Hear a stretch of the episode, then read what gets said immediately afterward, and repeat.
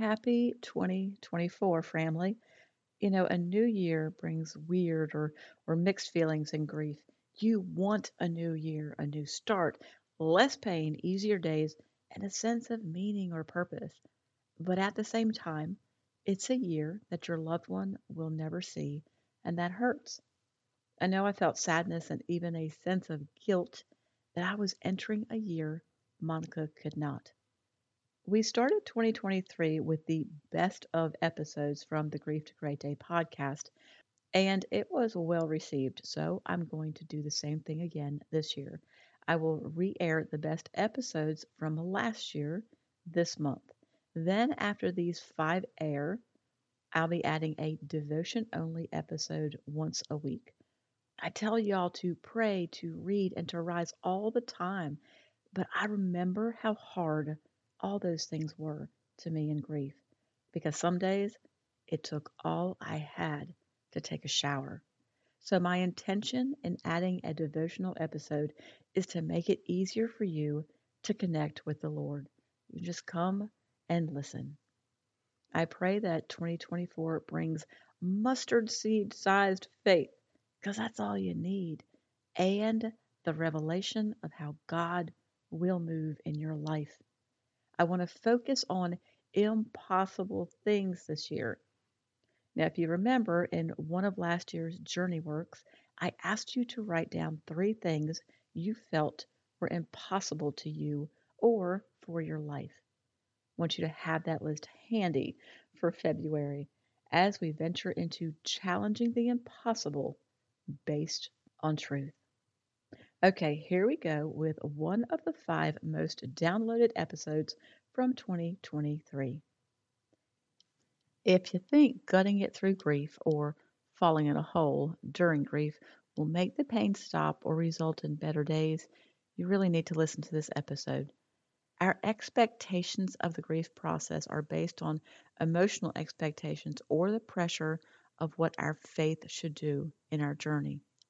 Grief is really not a topic people want to talk about, so there are many things we don't even know about it as we travel this difficult road. What about your brain?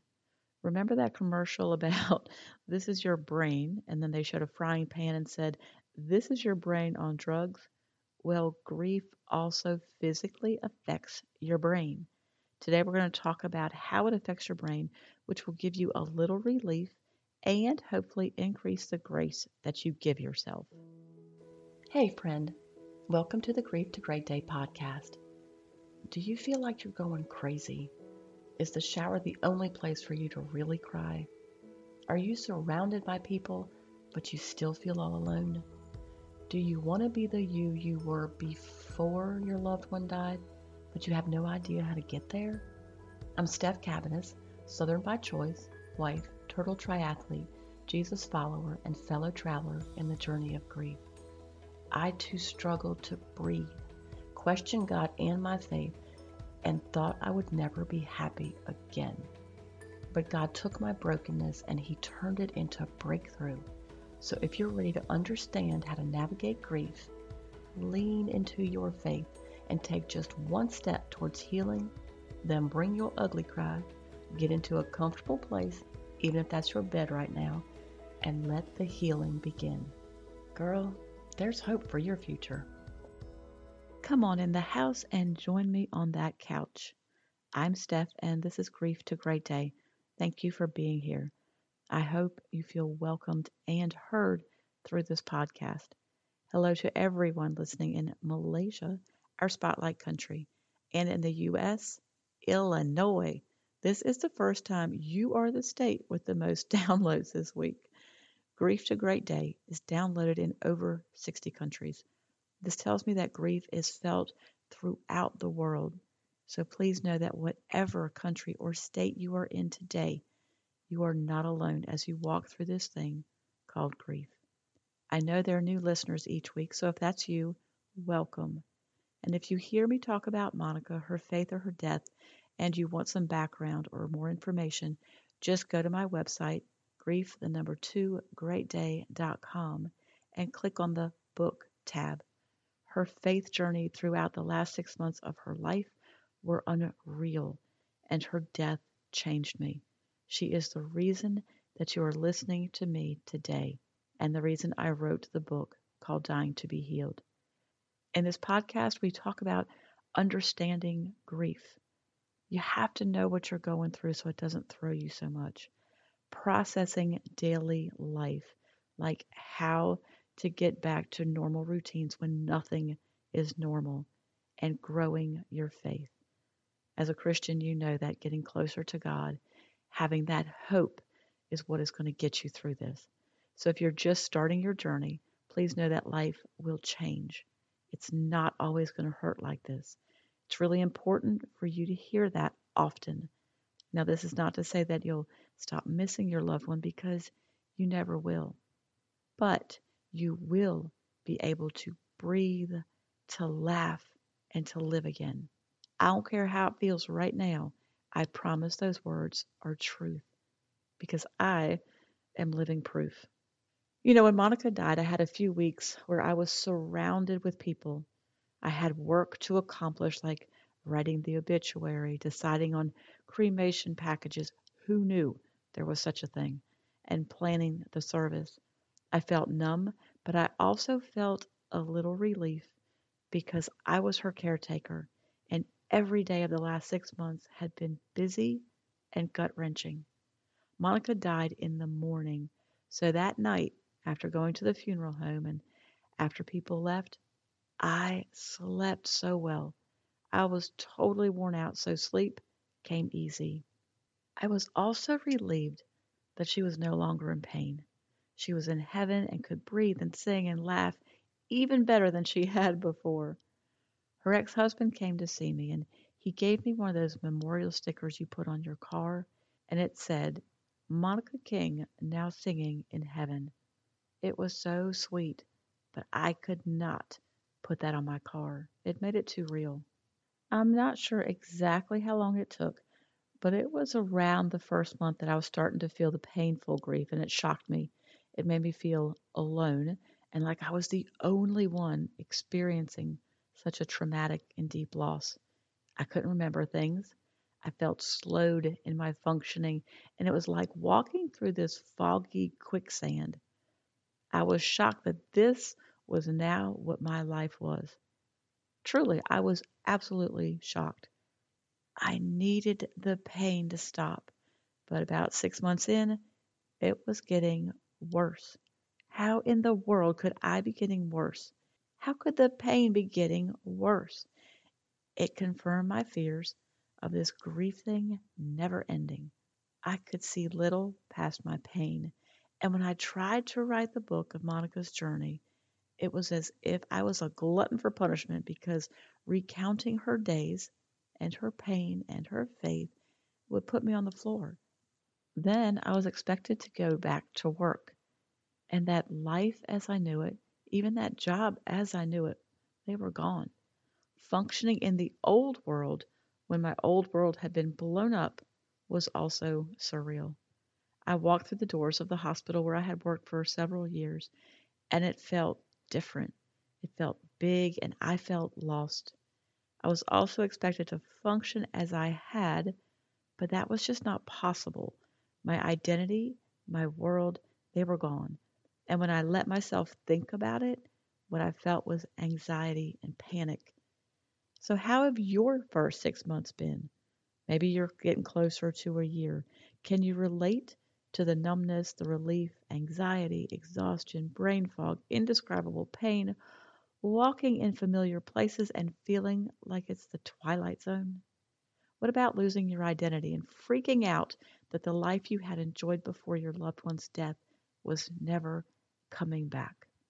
Do you feel like you're the only one experiencing such a loss, like no one in the world can truly understand? Well, I think you're right. No one in the world can truly understand because grief is absolutely unique to the individual. What is a shared experience for those grieving are the other things I just asked you about. God created our brains to protect us from such trauma, your life changing grief. And as it allows us to comprehend a little more and a little more, it makes us feel like we're getting worse, when in fact, we are actually starting to process it. I read a 2021 article by a neurologist named Dr. Lisa Shulman, and she talked about how tragedy affects the brain. There's this part in your brain called the amygdala, and it responds fast. So fast, it's before your conscious mind can even think. So you may be thinking, why am I acting like this when your body is just keeping you safe? She said that when your loss impacts your identity, the loss is more impactful. And six months in, when you feel more than you ever had as you're dealing with more of life's expectations, it kind of throws you back in that fight or flight. Now, some people add freeze and fawn, but basically, your body is just trying to protect itself. So the waves come and go. You get better and worse, and it makes you feel like you're going crazy when it's actually just the process of processing. I hope it makes sense to you that the beginning of your grief is not the time to discover your purpose. You just aren't able to do much more than get through the days to process what you've been through, what you're going through, and how to accept this new reality. But the good news is that as you process your experience, you're creating new neural pathways. This is called neuroplasticity, which I've mentioned before. This is why grief has to be looked at like a marathon and not a sprint. Grief takes time. I'm going to say it again grief takes time physically for your brain and your body. So please know that your emotional and spiritual life are also affected and also need time. What can be helpful, according to this neurologist, is journaling because there's no censoring, no filtering for others. It's just for you to process and get out what is in your head and your heart. The goal is acceptance and not getting your old life back. The goal is progress over time, not crossing a finish line. An important thing to remember, if you can remember right now, is something else that Dr. Shulman shared in the article. If you don't work through the traumatic experiences that you have, they will continue to be an obstacle in your life. This is where I need to remind you that time alone does not heal all wounds. There will be no finite ending to your loss, so you have to weave it into your life's story. Dr. Shulman also said that if you cannot, meaning if you cannot work through this experience, your growth and your potential will never be realized. I doubt for any of us that our loved ones would want us to live less because they died. The legacy of your loved one's life should live through you and never be less than. I want to say that again. The legacy of your loved one's life should live through you and never be less than. Your journey works or the work of your journey is, and get ready for this one. It's nothing this week. What in the world? I just want you to breathe. I want you to remind yourself multiple times this week that your grief will take time, that your brain has been affected and it's trying to protect you. God created amazing bodies, so allow your poor brain and the rest of you to just be. You are here today, and that tells me you are looking for help and support in your grief journey. It tells me that you're doing the work of grief, and I know that's not easy. If you're ready to take another brave step towards your healing, here are three resources. You can purchase the What to Do After the Loss of a Loved One workshop. I call it a workshop because I need you to understand there's work to be done. There are action steps towards your healing. If you're just starting your journey and you have no idea what to do, or if you feel stuck, this workshop will help guide and direct your steps. You're going to grow closer to God even when it's hard to pray. You'll work towards acceptance, even if that word makes you angry right now. And you are going to know what to expect in your healing process. You can also join the private Facebook group so you can be a part of a group of faith filled women who get it and encourage each other in a way that those in the world cannot. See, when you're a part of the group and you welcome a new member, y'all, that's taking action, that's serving others, It's getting out of your pain, even for just a minute, to support and encourage someone else. And you can always visit mychurchopendoorchurch.com. Links to everything you need are in the show notes. Now, in the meantime, until we meet again, remember who holds your future and know that you are not alone. And keep on coming back to the house, keep sitting on the couch, and keep taking steps, however small, towards your healing. Thank you for being here today, for showing up. If this podcast has given you hope, encouragement, or helped you in any way, share it with a friend, either in a text or on your social platforms. Also, please subscribe, rate, and leave a written review on iTunes. It's a huge blessing for me to know that you're out there. Lastly, and this is important, you are not alone. Connect with me on the Grief to Great Day website, the link is below, and sign up for our free newsletters. I want to be able to pray for you by name. Remember, grief isn't something you're going to get over, but a great day is something you can get to.